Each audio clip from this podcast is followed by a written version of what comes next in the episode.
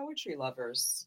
This Father's Day, give the gift of poetry with Father versus Sons, a moving, funny, and richly illustrated book from the iconic Beat Generation author Herbert Gold and his twin sons.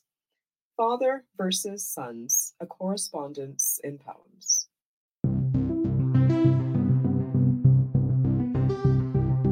We hope you enjoy today's offering for Poem a Day, unarchived from the public domain and presented by the Academy of American Poets.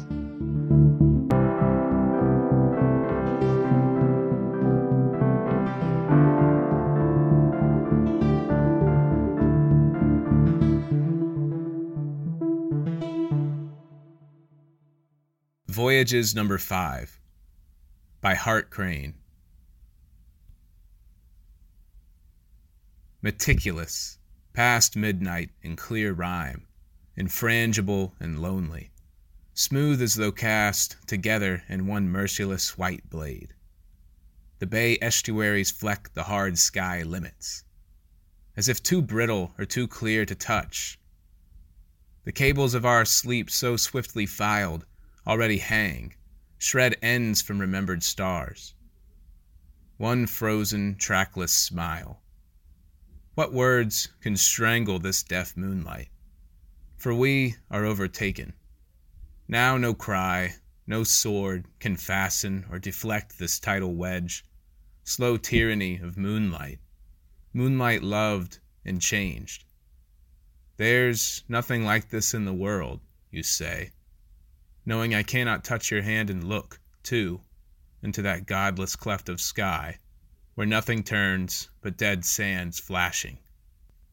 And never to quite understand. No, in all the argosy of your bright hair, I dreamed nothing so flagless as this piracy. But now, drawing your head, alone and too tall here, your eyes already in the slant of drifting foam, your breath sealed by the ghosts I do not know, drawing your head, and sleep the long way home.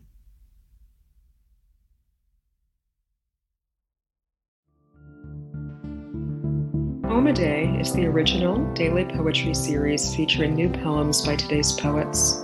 Produced by the Academy of American Poets, this free digital series is made possible by you, our readers and listeners. Learn more about Poem a Day and, if you can, please consider supporting this work by visiting poets.org/give.